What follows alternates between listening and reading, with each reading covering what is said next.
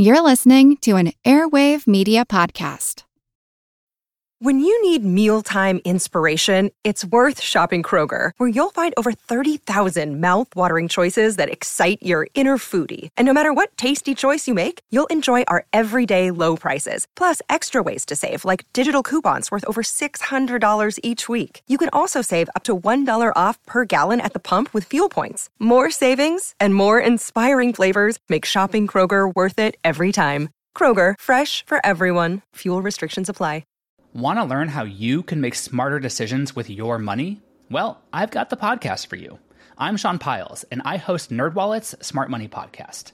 Our show features our team of nerds, personal finance experts in credit cards, banking, investing, and more. And they'll help you make the most of your money while cutting through the clutter and misinformation in today's world of personal finance. You'll get clarity on strategies to help you build your wealth, invest wisely, shop for financial products, and plan for major life events. Listen to NerdWallet's Smart Money Podcast wherever you get your podcasts. Hi, this is Justin at Root of Good. You're listening to the What's Up Next podcast. I'm the physician philosopher, and you're listening to the What's Up Next podcast. My name's Whitney Hanson. You're listening to the What's Up Next podcast. Hi, it's Jamila Souffrant, host of the Journey to Launch podcast, and you're listening to the What's Up Next podcast. Welcome to What's Up Next, where your hosts Paul David Thompson and Doc G take the discussion on topics in the financial independence movement to the next level. Guest panelists share their opinion to questions that don't have clear answers to help you refine your path to financial independence. Welcome. This is Paul David Thompson from Ready Investor One. And this is Doc G from diversify.com. So, Paul Thompson, what's up next? Is being a money enthusiast enough to be paid to help others along their journey to financial independence? That is the question of the day. And we have four special guests to help us answer that question. They are all influencers and have some sort of coaching or consulting business that they use along their journey to financial independence. Okay, so my name is the Physician Philosopher. I run a website uh, geared towards teaching wealth and wellness toward in the medical community, specifically towards high-income medical professionals. And the idea there being to use the tools of financial independence to prevent and treat burnout. So that's what my website's about and what my message is geared towards. Hey there, I'm so excited to be here. So, Whitney Hanson's my name, and I'm a money coach. So, how I came about that was from my own personal experience. I had $30,000 of student debt, paid it off in 10 months, and started helping people with their own financial plan too. So, this question is something I'm really excited to talk about. Hey, I'm Justin from Root of Good. I sort of accidentally fell into the whole uh, money coaching, financial independence coaching business. Just people kept asking me, hey, do you do consulting? Do you do consulting? And finally I said, Yes, I do consulting. I have a blog, rootofgood.com, and I talk about financial independence, early retirement, and travel there. Been doing it for five years now. Hi, I'm Jamila Souffrant, Journey to Launch podcast and website. And this actual topic is really kind of interesting. And I'm glad we're talking about it because I, too, when I first started my journey, was just sharing what I was doing online, reaching financial independence. And so many people started reaching out to me asking what I was doing, how I, how, if I could help them do it. And so that's kind of how I tumbled my way into the coaching arena. So I'm really happy to actually talk more about this. So, I'd like to start the discussion today by reaching to the physician philosopher. TPP, I was reading Rockstar Finance one day, and it seemed like you got into it with another blogger about being a financial advisor. Can you tell me a little bit about what happened? Sure. So, it was on a blog share opportunity. So I put a post up uh, discussing that I was considering becoming a financial advisor. I was going to take the Series 65 and attempt to become an investment advisor representative for an RIA uh, or reg- registered investment advisory firm. I put the post up to hope other people would share it. And what happened was that there were a couple financial advisors that uh, also happened to be personal finance bloggers, and they found it and let me know what they thought. And they weren't big fans. And so it uh, devolved into a conversation of back and forth where we uh, discussed the merits of people uh, talking about finances, being paid for it without having an adequate knowledge. That was kind of their perspective, and uh, having a you know a regulated industry uh, like FINRA overlook you when you are a registered agent. And so they had concerns about that and me uh, pursuing that as a finance blogger. So it's interesting because it sounds like there are really two issues there. One is the know how, and the other part is more compliance and legality. And this really makes me think, Justin, of some of the wording you used on your website. I noticed that you called yourself an early retirement lifestyle consulting coach. Tell me about how you came up with that wording and, and were you worried about some of the legality there about what you put up on your site? Yeah, so I actually have a, a background as being an attorney, uh, never for, for pay, but I, I did actually um, join the North Carolina Bar uh, as an attorney after finishing law school. And so, in the back of my mind, of course, there's the legal obligations to, uh, if you're going to provide financial advice, to be properly registered, all the compliance rules. And so, I was really trying to avoid that aspect of it in the business because I, I'm just simply not going to do that registration process and compliance and all that. Uh, so the, the way I, I avoid that is I just do not provide investment advice. I'm not I'm not providing people with individualized uh, investment plans. I'm not managing anyone's money. I don't have access to their accounts through a custodian relationship or anything. Um, so part of the idea is it, I'm I'm helping people tie everything together more so. Uh, uh, some people, you know, they, they kind of say, well, can you can you can you advise me? And I and I really, you know, the first email you get from me is saying, look, I'm not a financial advisor. I'm not going to tell you how to run your investments. I'm not going to recommend specific investments. Um, it's really more of looking at a lot of those early retirement concepts for financial independence. Um, the Affordable Care Act, how does that work? How do, what are the tax implications? You're taking different, making different moves in your in your investments or in your other finances. So I'm really focusing more on the holistic approach to early retirement, and and a lot of it is the soft the soft skills, the, lifestyle component of it. Uh, hey, I'm thinking about moving somewhere else. thinking about quitting work, but I'm really worried about losing access to my social network. How do I how do I address those feelings? What do I do? So it's not you know it's not really strictly the money side of it. It's also a lot of other stuff. You know, I was wondering as I'm listening to you talk, because there aren't those letters, you know, after your name. You know, we love to put letters after our name that tell people uh, that we're qualified. Was there ever this sense of imposter syndrome? Hey, I'm just a guy writing on the internet, and all of a sudden people want me to give them advice on how to live their lives? Uh, I mean, a little bit, and I, I kind of own it in terms of, you know, if someone asks me, well, hey, which way is the market headed? Which way is it going? What should I do now? And I just say, which I think is true, you know, look, I don't know. And and if another investment advisor does tell you they know, they're either lying to you or they just don't know enough to know that they don't know. So be careful uh, because it, there's only so much you can know out there. And so I, I, you know, maybe it's the honesty that people like. I don't know. I want to bring this over to Whitney. Whitney, sometimes language means something.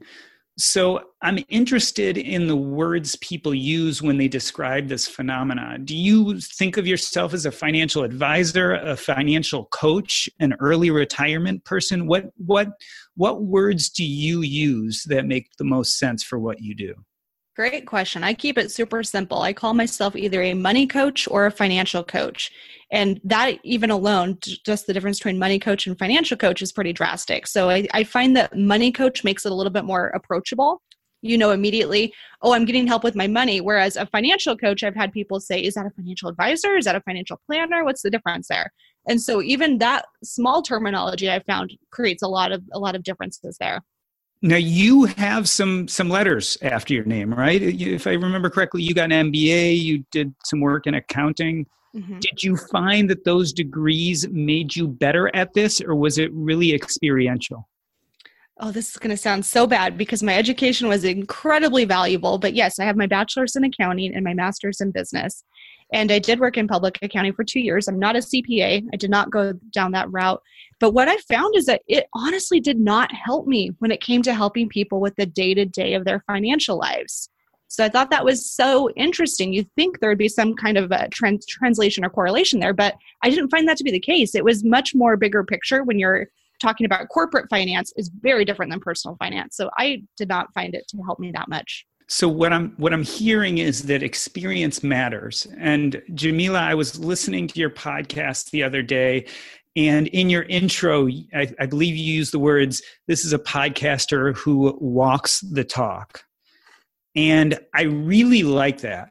And one of the things that makes me think about is a lot of this kind of money coaching or financial coaching really centers around debt. And so a number of you guys have origin stories that deal with debt. Do you think you can come to this field and do what you do if you don't have that experience? If your origin story doesn't include a debt story? You know, it's interesting. So, yeah, that's one of the things that I'm kind of actually really proud of is the fact that I I am going through this experience with my listeners, with my clients. So I don't necessarily claim to know everything and be like the know it all of every situation in which they even come to me for. And I'm, re- I'm really upfront about it. So I'm upfront about like saying what I don't know. But what I do find um, to be really helpful is that when you do have a story, when you do have something that connects with your potential audience member or someone who's going to want to pay you to coach is that they kind of want to see that you've accomplished something yourself and a lot of times i don't necessarily think you like cannot help someone if you don't have a debt story because one of the things that always kind of tripped me up was that I've never had like this financial ruin story of, you know, I never was able to like control money and I like was in hundreds of thousand dollars of debt. So some of that for me was, well, then, you know, sometimes people like that dramatic, like from the depths of, you know, despair mm-hmm. and up, like kind of scenario and i didn't really have that. I mean i had debt but it was manageable. And so i feel like yes sharing that story is helpful because people want to understand that you at least can be empathetic. But i do believe you can be empathetic without actually having to have gone through that situation. I think for overall the genesis is that a lot of people when they come to you they might be a couple steps behind um, than where you were. And I'm specifically speaking to those who don't have like a CFP or who decide that they have such an affinity for coaching and such an empathy to help people where they do want to they they do want to understand more and develop some skills to do that. And so I don't think you need to know everything to be able to do that. I do think you have to put them first and be honest about what you don't know. And if there's a way for you to advance yourself, so I took this online program called the CFBI to kind of help you. It teaches you like the best methods to to to coach and what what works, what doesn't, and now does that solve everything? Does that make me like 100% qualified now to to like take on every problem? No, but it shows my ability to want to learn. Um, and so I think if you lead with that first and are also very honest and upfront about leading or talking to your client that it is okay to to do this if it's part of what you feel called to do. Yeah, I'm thinking, Justin, about your website. And when you describe your coaching services, you talk about the dichotomy of people in this space tend to either talk about debt or frugality, and you probably fall more towards frugality. Do, do people come to you for coaching about debt? And is that something that you enjoy or excel at?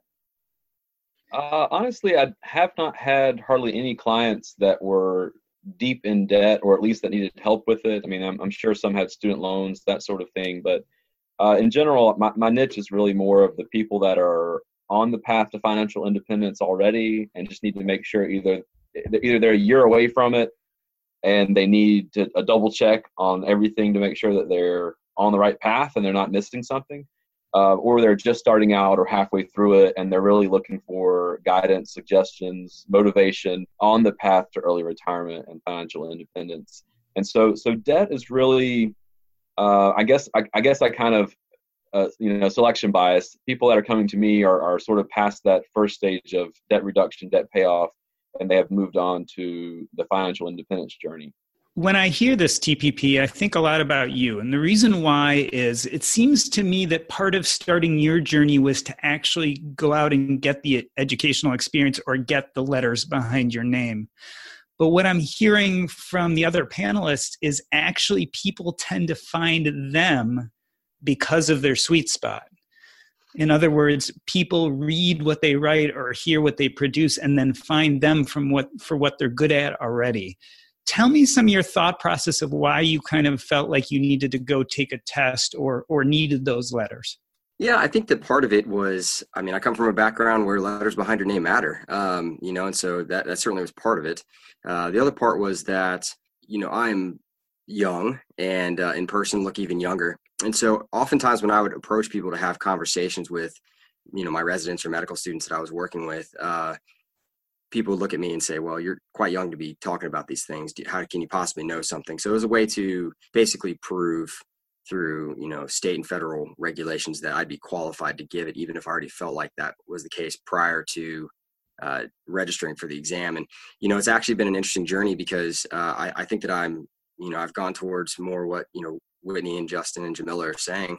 Uh, and I actually unregistered for the exam uh, a week or two ago, and uh, and and the, that's the reason why is because people do come with uh, with experience. You know, provide a lot. And what I like to teach on my website is something called the Pareto principle, which is the idea that you can you know get 80% of the benefit from what you're trying to do with 20% of the work and so while i might not know everything i certainly know enough to help others uh, in their journey and and like jamila has said you know walk the walk and paying off you know $150000 in the last 15 months so you know that's been challenging and painful and required a lot of discipline but i agree that experience goes a long long way and i think that i'm kind of a, a convert jamila i saw you going to respond to that yeah, I was going to say for like a hot minute, I also actually considered to get my designation also as to help with my imposter syndrome because I had it, I still have it, to be honest. Um, and so, and not just with coaching, just with everything, which I think is a normal human thing. And I rather when people are up, upfront about like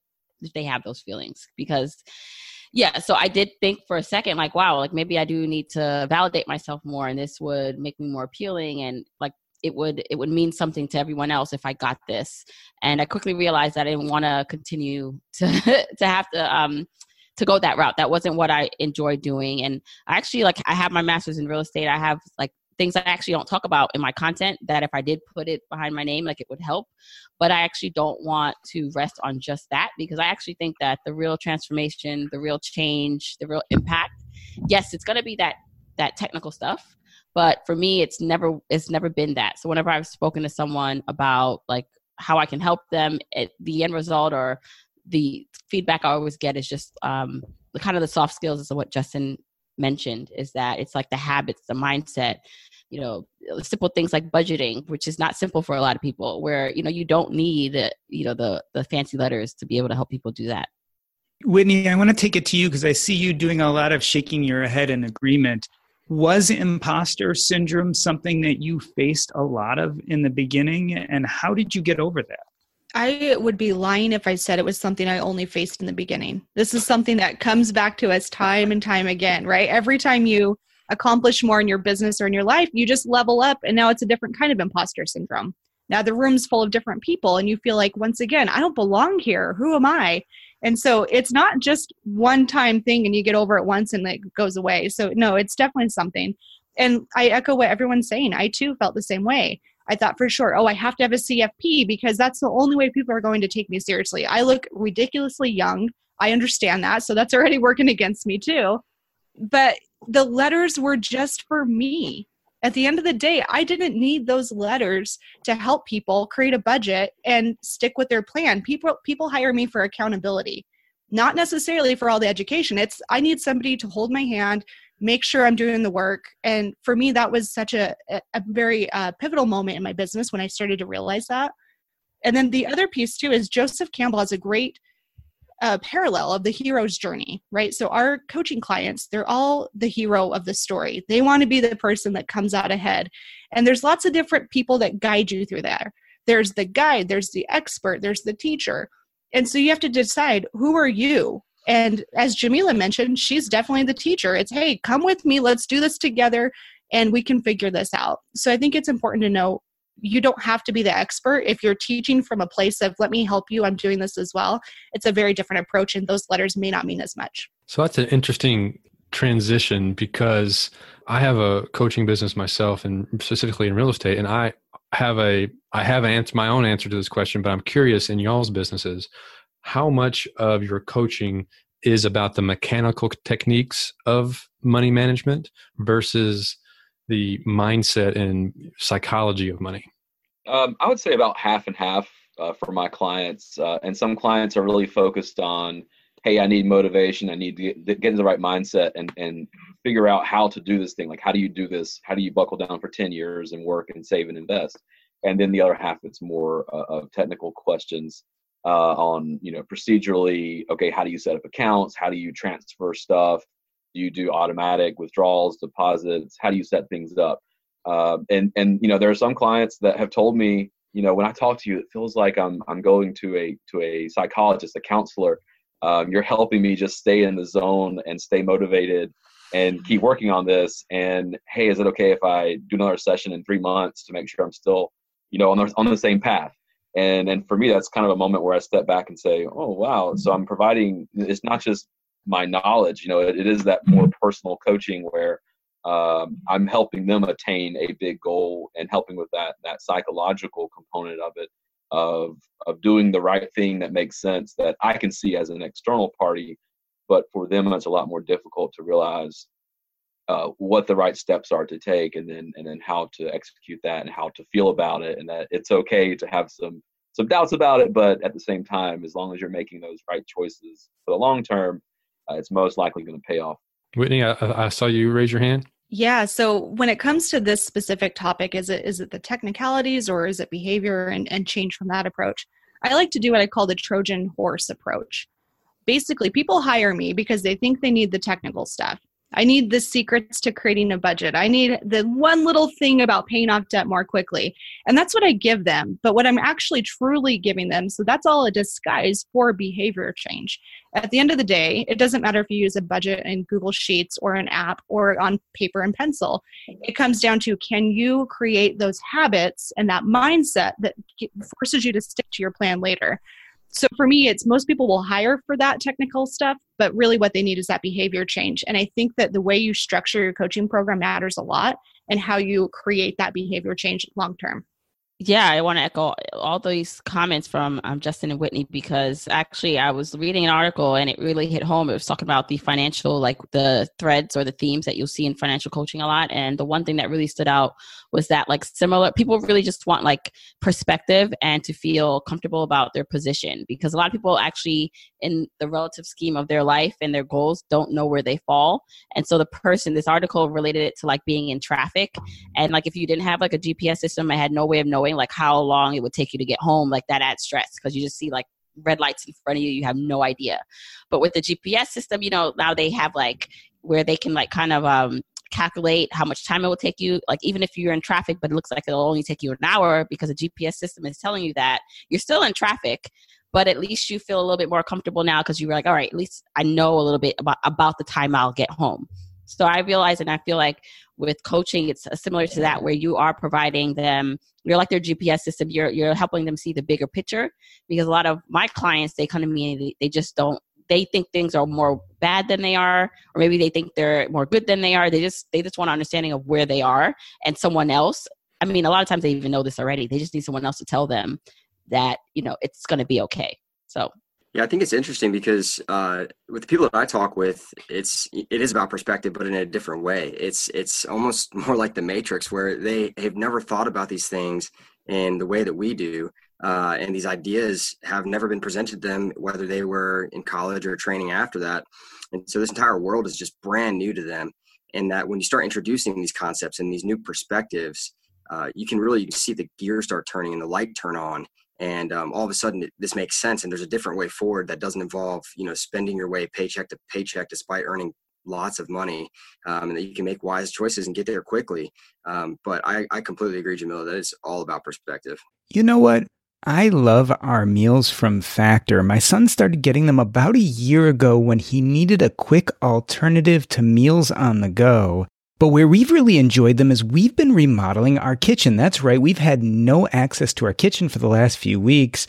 And some nights we just had no idea what to do for a meal. That is where Factor came in. We would just pop the meal in the microwave, and two minutes later, we'd have a fantastic meal. You can do the exact same thing, and there's tons of variety. Choose from a weekly menu of 35 options, including Calorie Smart, Keto, Protein Plus, or Vegan and Veggie.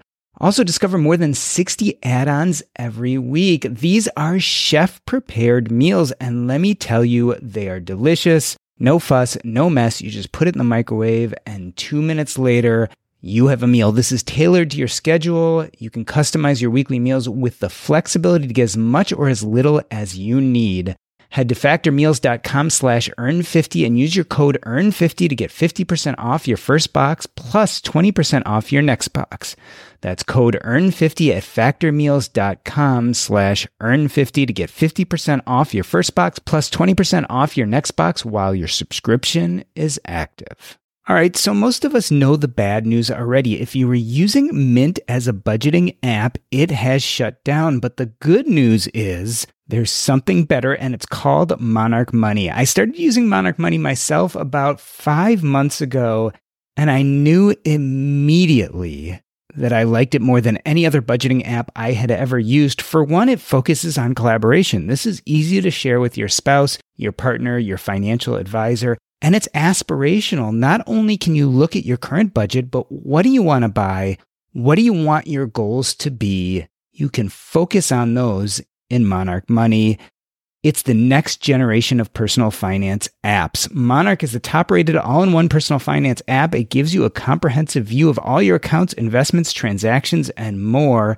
Furthermore, you can create custom budgets, track progress toward financial goals, and collaborate with your partner. And now get an extended 30-day free trial when you go to monarchmoney.com slash earn. Again, that's monarchmoney.com slash E-A-R-N.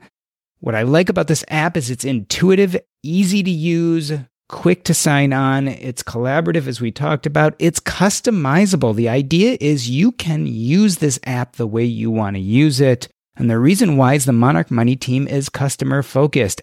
They are focusing on you, me, and all the other people who want to use this app to live a better financial life. After trying out Monarch Money for myself, I understand why it's the top rated personal finance app. And right now, listeners of this show will get an extended 30 day free trial when you go to monarchmoney.com slash earn. That's M O N A R C H M O N E Y dot com slash E A R N for your extended 30 day free trial.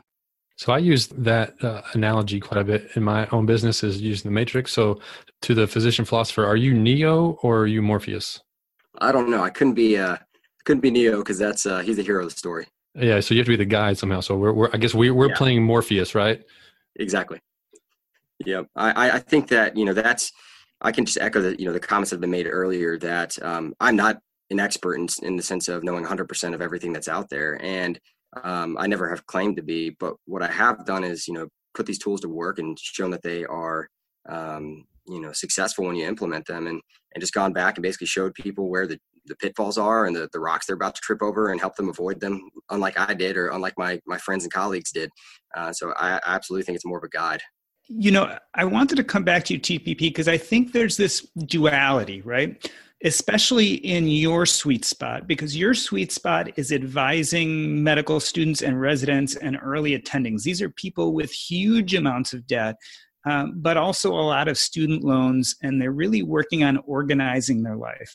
And so the duality is this most of the people that they're approached by are financial advisors, but really don't understand what it is to be a physician. So I understand with a lot of us, there is this sense of imposter syndrome. But what's more important in the work you're talking about doing? Is it the understanding the physician perspective, or is it the actual advising that you learn by taking classes and getting degrees?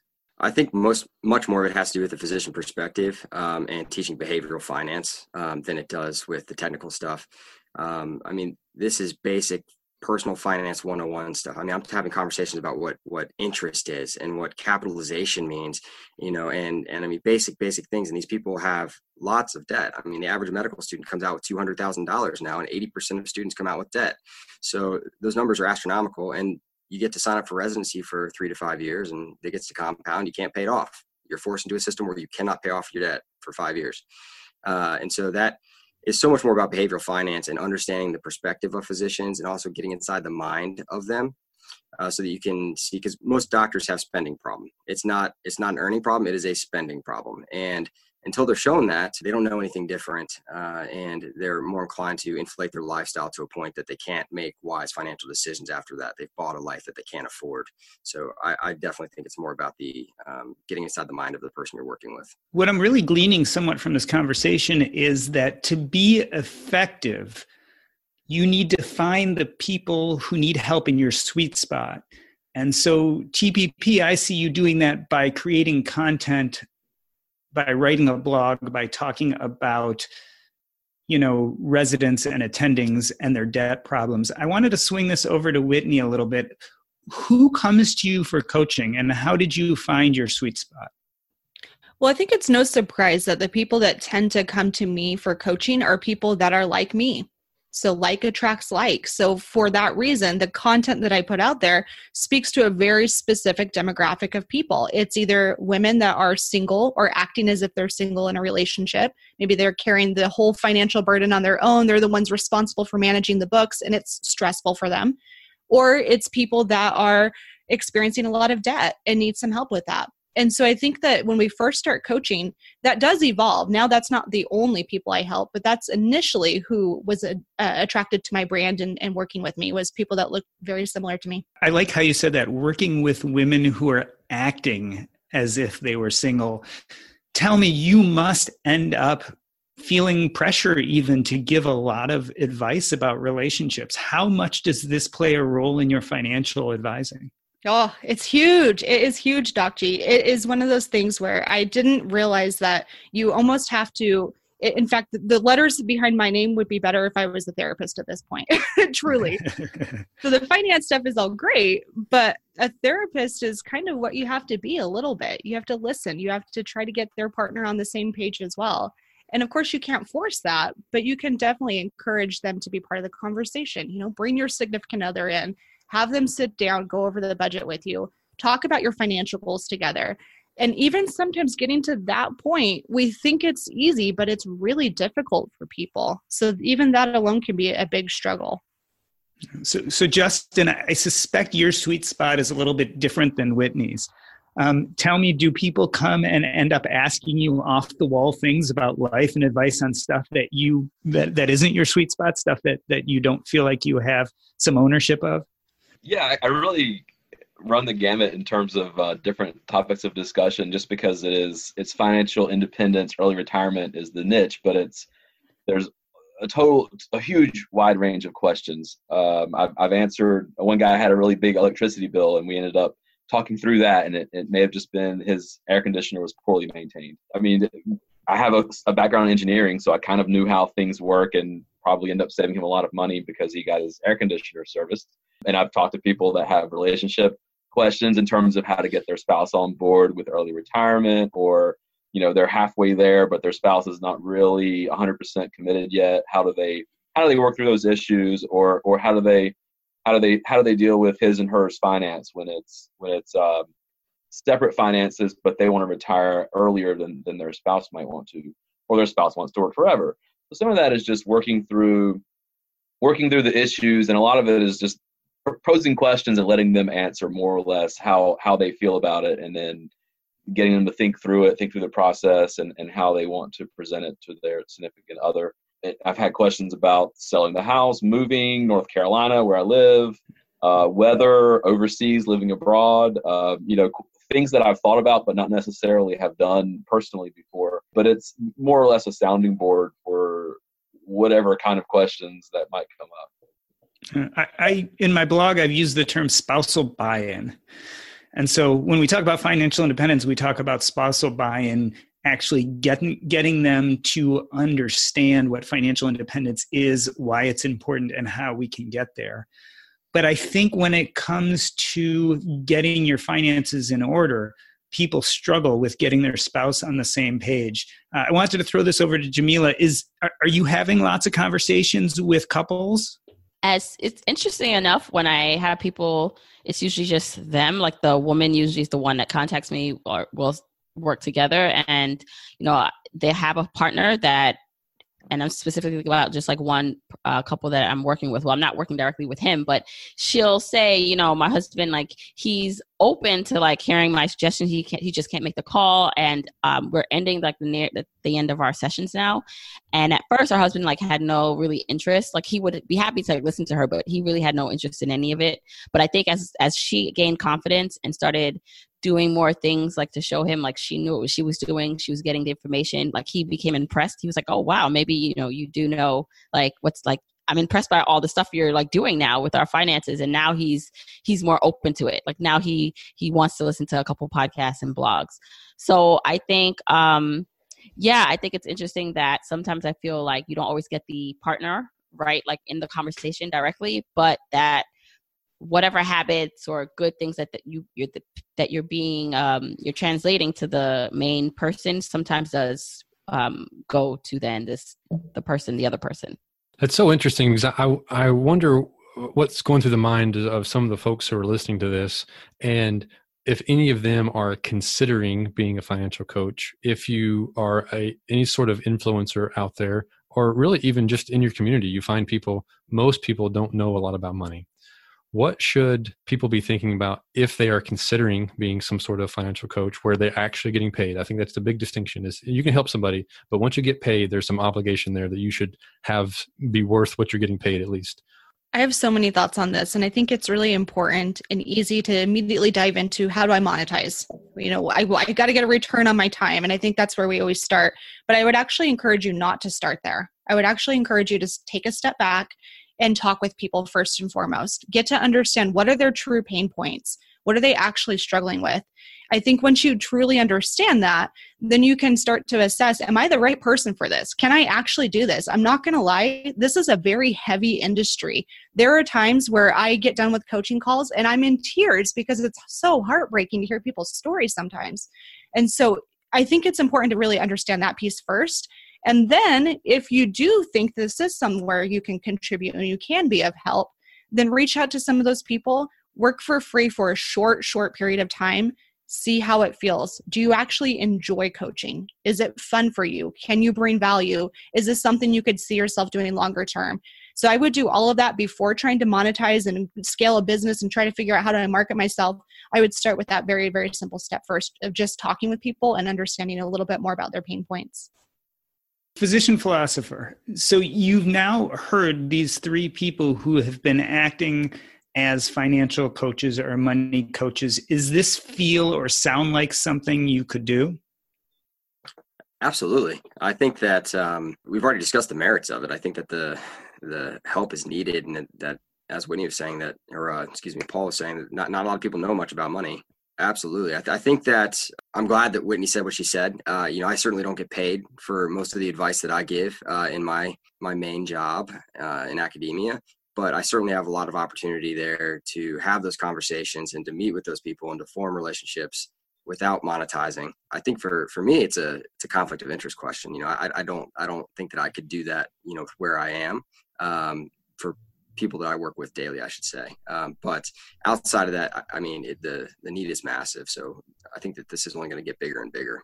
Yeah, I was gonna add. I mean, I love what Whitney said about like making sure that your heart's in it first, and that it's you're really looking for impact, and to make sure you like doing it because it is definitely something where you know it's it's like taxing, especially if you you you may be not getting through to clients. So I think also what should be said is that like not everybody makes that transformation that you want them to make. You know, like there's sometimes I'm working with someone and it's like I see the light at the end of the tunnel for them. I know exactly what they could do you know and it's just like they're not ready to like make such a big leap. They're making small changes but just like if you have a friend that's like you know not doing the right thing and you're just like oh i see what you can do differently. So that can be actually if you're a person who's very empathetic that can be hard. Um so it's not it's definitely not for everyone but i think the fact that if you care is like a great first step.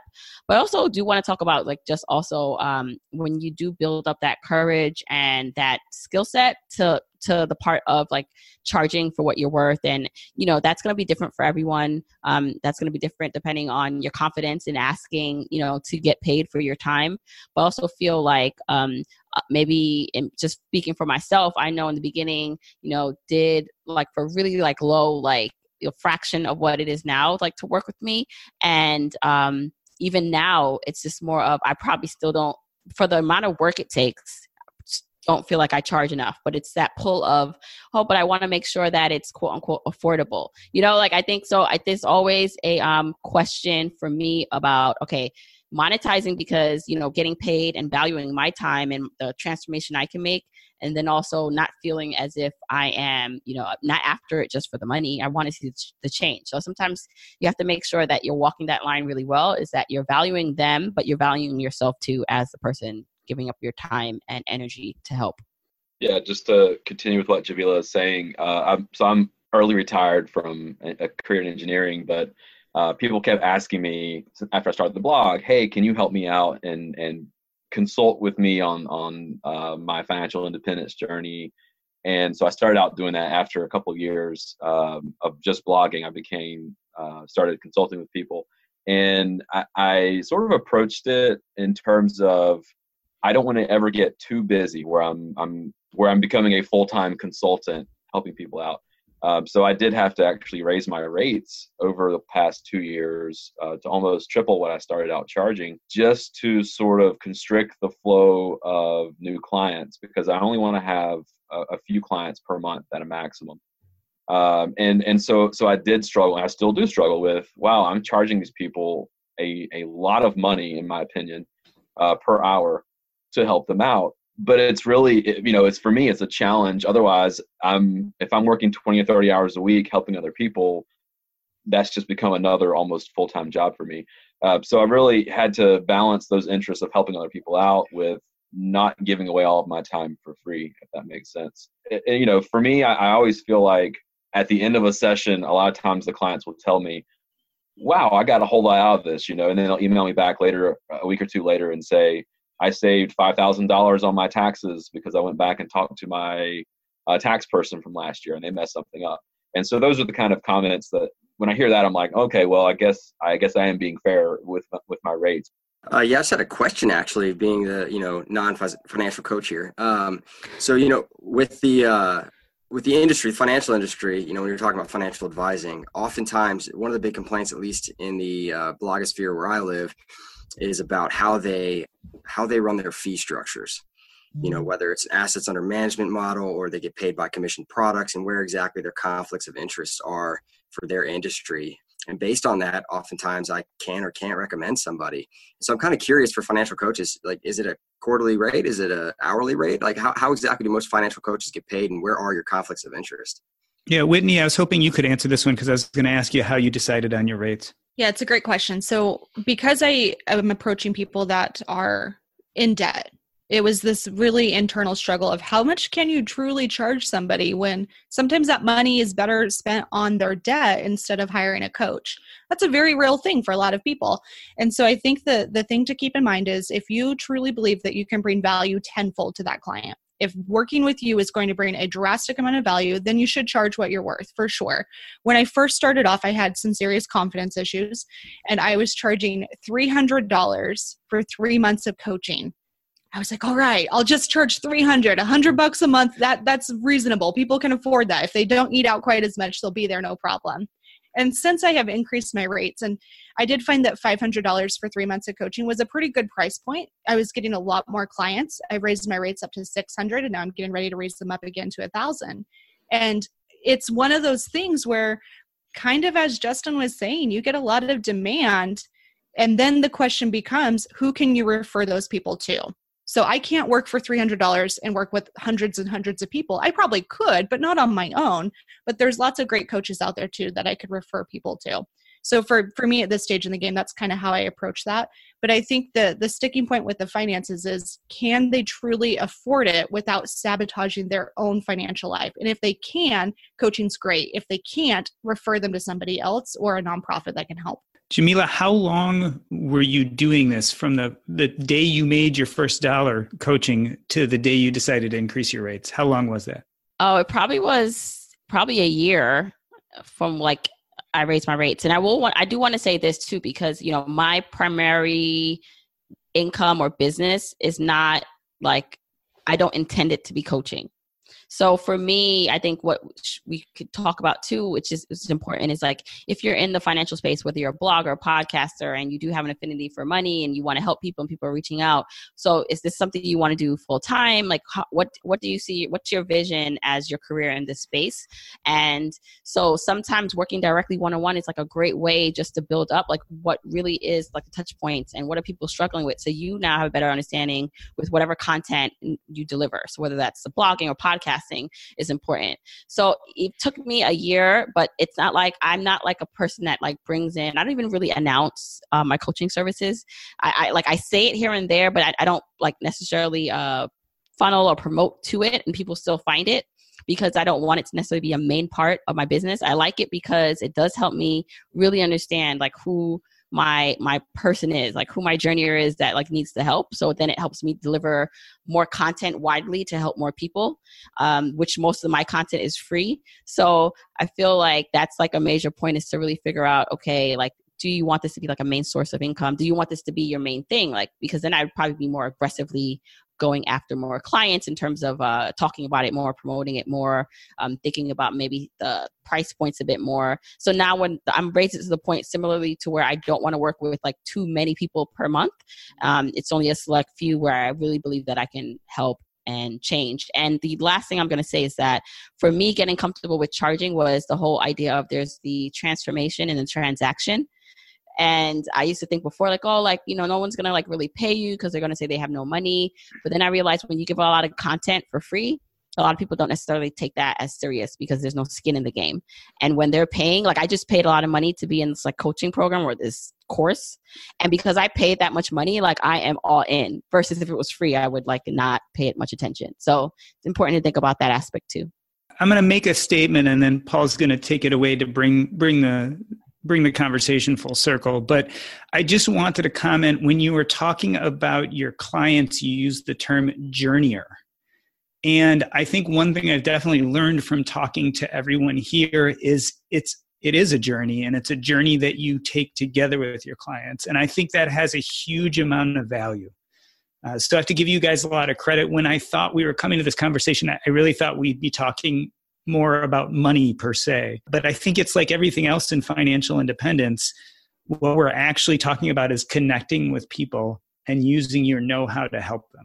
So I have to give you guys a lot of credit for that. Yeah, it's a good conclusion to this question that we started with is money is being a money enthusiast enough to be paid to help other people's to other to allow other people to journey to financial independence. And and Jamila even uses the that as her as her avatar, the the uh, her, her journeyist. Her people are along the journey. Do, do any of you guys have kind of a, an idea of what you call the the the journey or the your your avatar? So everybody in my audience is called a money nerd. And that is something that I think we we can all kind of relate to. We're all a little bit closet money nerds sometimes, maybe not so closet. But that's what I call everybody in my audience. They're all money nerds. We're just trying to figure it out together. And do you feel like it is appropriate to say that being a money nerd, a money enthusiast is is justification enough to help somebody else along the journey and get paid for it? I don't actually. I, I, I truly don't. I think that being enthusiastic is amazing, and I encourage everybody to share a little bit more about their journey. But that's like saying everybody's destined to be a teacher, and I don't think that's the case. So I think it takes a lot of self awareness to see if you are truly meant to help people or if that's a struggle for you, or if putting your own biases in front of everybody else's life problems is something that you do, I, I think that's probably not the right place. So that's why I do encourage people to work with individuals one on one first before charging and going all in on a business to make sure it's actually something that's in line with who you are. I think it's a great piece of advice. Justin, you have any thoughts on that? I would say you have to know the material too. I mean, you can't you can't just be enthusiastic and happy to share your information if you don't really know the background information um, and that's that's something that I, I, try to stick with my stick in my own wheelhouse with things that I know. So a potential client reaches out to me and says, "Let's talk about this," and I read it and I say, "You know what? I don't know anything about uh, international taxation and coordination of tax treaties between these two countries, uh, the U.S. and somewhere else I've never heard of." And, and I'm pretty honest and say, "Look, I, I don't I don't I don't know how to handle this. Um, unfortunately, you're probably going to have to talk to an international tax consultant, and they're very very expensive, but probably worth the money. And, and so so I think you know enthusiasm is great. I think it helps establish rapport with the client, uh, get them motivated, get them going along with things. Uh, but I think at the end of the day, you also do need to be somewhat of a subject matter expert in your in your area that you're providing advice on. Wonderful. So, uh, what what's up next in each of y'all's lives, and where can we, the listeners find you on the internet uh, or the podcast world? You can find me at thephysicianphilosopher.com. Uh, what I've been working on is continue to promote, uh, you know, three-time weekly posts, and I'm in the process of writing a book. Uh, it's already written; it's in um, the revision stage, and so that's kind of a, big thing that's coming up next uh, on my site. Other than that, I'm just trying to get my message in front of the right target audience, and uh, and I think that'll that'll probably be enough. But I really appreciate the opportunity to be on the show. So thanks for having me. You bet. It's been a great great time, Jamila. Sure. So you can find me over at journeytolaunch.com. I'm also on social media as Journey to Launch. I love connecting and responding to people. So you can hit me up there, ask questions. I also have a podcast, so you can listen to that wherever you listen to this podcast, Journey to Launch. And there are so many exciting things in the works none of which I can really say right now, but they'll be coming out soon. So just like follow me, keep in touch, and you'll you'll hear about them soon. I love the teaser, so stay tuned. Whitney Hansen, how about you? Where, where can people find you? The best place to hang out with me is whitneyhansen.com. That's my online home. So from there, you can get to my podcast, The Money Nerds. It's a twice weekly podcast where I interview really amazing people. A lot of people have been on the show that we're, we're talking with today. So that's kind of cool. You can go listen to their stories. And then one of the things that I'm working on that I'm particularly excited about that's relevant to this conversation is a course that teaches people how to become a profitable financial coach. Very, very difference between being a coach and be making money as a coach. So if you are liking the conversation and you appreciate it and you think that maybe you want to take this seriously, I highly encourage you to check out my course, whitneyhansen.com slash financial coach. Fantastic. Justin, how about you? What's up next for you and where can people find you? What's up next with me? Well, check out rootofgood.com. That's my blog and, and kind of my uh, home on the internet. And uh, I'm also on Twitter and Facebook at Root of Good Blog. So uh, I'm pretty active on there. If you want to check me out on there or on the blog, there's links to and from. And in terms of what I have in the works right now, uh, not a whole lot. So I'm, I'm actually early retired and, and trying to live the the sweet early retired life, and so I'm I'm uh, I post about once or twice a month on the blog, and uh, you know do a, the occasional podcast interview. Um, I've been on Jamila's before, and so uh, I have three kids that keep me pretty busy right now. That's pretty much it. Not a whole lot going on in terms of productive efforts, but enjoying early retired life. Okay, Doc, that was the wrap of that conversation. And I thought it was really interesting. It went a couple of directions that I didn't first expect. I didn't know if we were going to be talking about the mechanics of money coaching and how to actually tell people about budgets and what what to invest in, or if it would be more on the uh, psychological and how to become a better coach. And I think I liked the direction it went. That it went down the path of how does it make sense to be a coach, and then the psychology of money it tends to be what you end up coaching about more so than the mechanics of money. Yeah if you recall the beginning of the episode started with us talking to the physician philosopher who got into a little bit of a kerfluffle with another blogger about taking a series i forget the specific number but one of the series tests to become a financial advisor and he got a lot of blowback from other financial advisors in the group about the knowledge and compliance necessary to take that step. What we kind of found out was exactly the opposite, at least with our grouping. What was more important is our participants' experiences. If you listen to Whitney or if you listen to Jamila or Justin, what people sought them out for was their sweet spot, the sweet spot they had been writing about on the internet or podcasting about. People wanted to hear them and get help dealing with things that they had already heard in their content.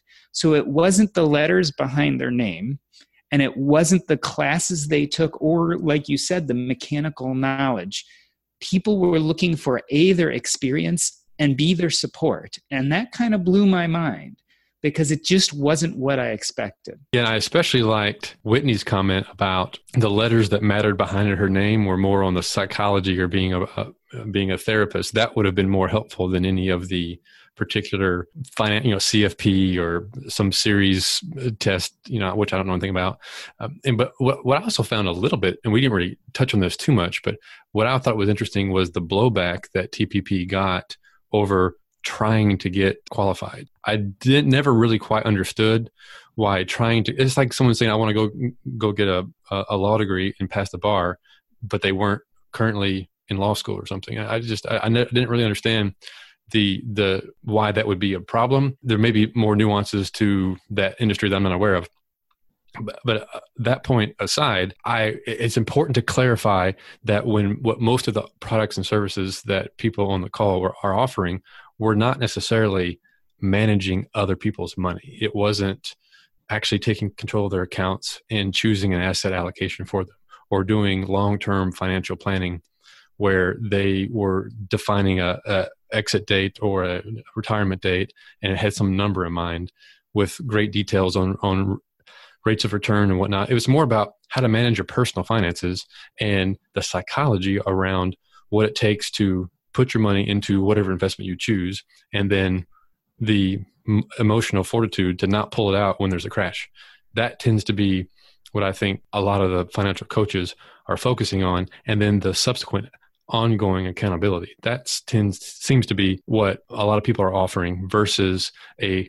It's not a strict um, competition between a financial advisor. If you need or want a financial advisor, you you go and hire hire one based on your criteria. If you want to do a fee based or assets under manager or find somebody who's a strict fiduciary, you go and do that. But that's over or can be over and above different than what a financial coach or what what Whitney likes to call it a money coach is. They're they're they're kissing cousins, but they are separate services.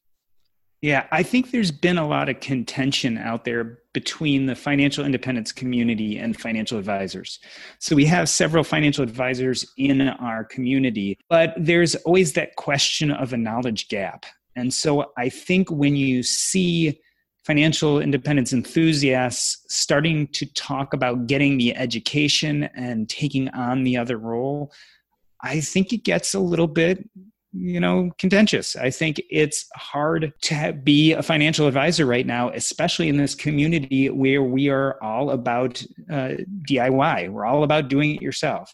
And so i think it, it makes it difficult. But to kind of come full circle the way you have too is you know, I think it was an incredibly powerful point Jamila made when she used the term journeyer. She was talking about when your journeyer comes to you with one problem or another. And I think that vocabulary is incredibly fitting for what our guests all do or want to do is they want to help be together with the people they coach. They want to help them journey through this maze of personal finance uh, and responsibility and they want someone to help them keep them accountable. So I, I think all four of them uh, were incredibly powerful speaker, speakers, and I think they each add a skill set that's very necessary for the people who search them out. Yeah, especially someone like Justin who didn't initially offer those sort of services. People came to him and asked him for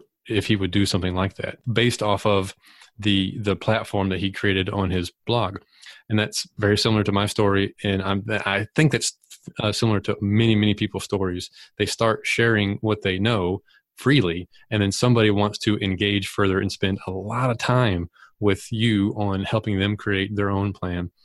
And so long as you are not giving specific legal advice or financial advice on specifically how to invest certain things and take the control of their money, then it's appropriate to be a financial coach. That's that's my take on it. And but just be careful that you you you draw that line carefully, um, both when you are hiring somebody or if you decide to go into that business yourself. Yeah, and I, I think the Choose FI guys are always talking about this too. It's you know it used to be the way you built a talent stack is you went to college or graduate school or signed up for all these extra classes and got these extra letters behind your name. And nowadays, we know that a lot of building your talent stack is experience. And that's people in this space, that's what they tend to have. They have a lot of experience. And the community as a whole is willing to f- search them out and pay to hear about their experience and have them use that experience to help them. Absolutely. That's a potential for a, a new episode on the relationship of or how important having a college education is. So that's something that if the audience would like, maybe we can cue that up. Yeah, that might just be what's up next. Just might. That sounds like a fitting ending. So, this has been the What's Up Next podcast. On behalf of Paul Thompson, this is Doc G. We'd like to thank Whitney, TPP, Jamila, and Justin. That's a wrap. So we don't have any other kind of agenda other than just to have a good conversation that people outside in the in, in the in the world in this FI space would be would enjoy hearing. All right, All right, Doc, kick it off when you're ready. Or I guess I guess it's on me, right? No, it's on me. Oh, that's right. I, we'll we'll figure this out sometime. The uh, vision, blah, blah, blah. TPP. I feel you. That's been my morning too. yeah. Well, this is our third interview, so we're really learning. So it's going to be a, a blast.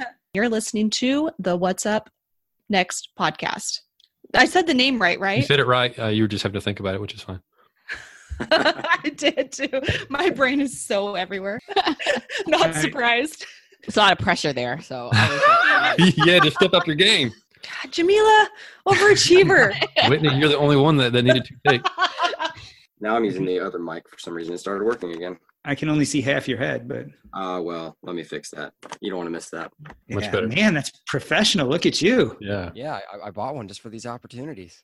Yeah. Awesome. And this is an opportunity. I'm, I'm glad you see it that way. Yeah, absolutely. I don't know if you can see, but I've got like an old workshop shirt on that has a hole in it, and uh, haven't shaved in a few days. Uh, You're good. I just jumped out of the shower, man. You're good. about to say, I step away and the conversation obviously unravels. As a longtime foreign correspondent, I've worked in lots of places, but nowhere as important to the world as China. I'm Jane Perlez, former Beijing bureau chief for the New York Times. Join me on my new podcast, Face Off US versus China, where I'll take you behind the scenes in the tumultuous US China relationship. Find Face Off wherever you get your podcasts. It feels really good to be productive, but a lot of the time it's easier said than done, especially when you need to make time to learn about productivity so you can actually, you know, be productive. But you can start your morning off right and be ready to get stuff done in just a few minutes with the Inc. Productivity Tip of the Day podcast. New episodes drop every weekday, so listen and subscribe to Inc. Productivity Tip of the Day wherever you get your podcasts. That's Inc. Productivity Tip of the Day wherever you get your podcasts.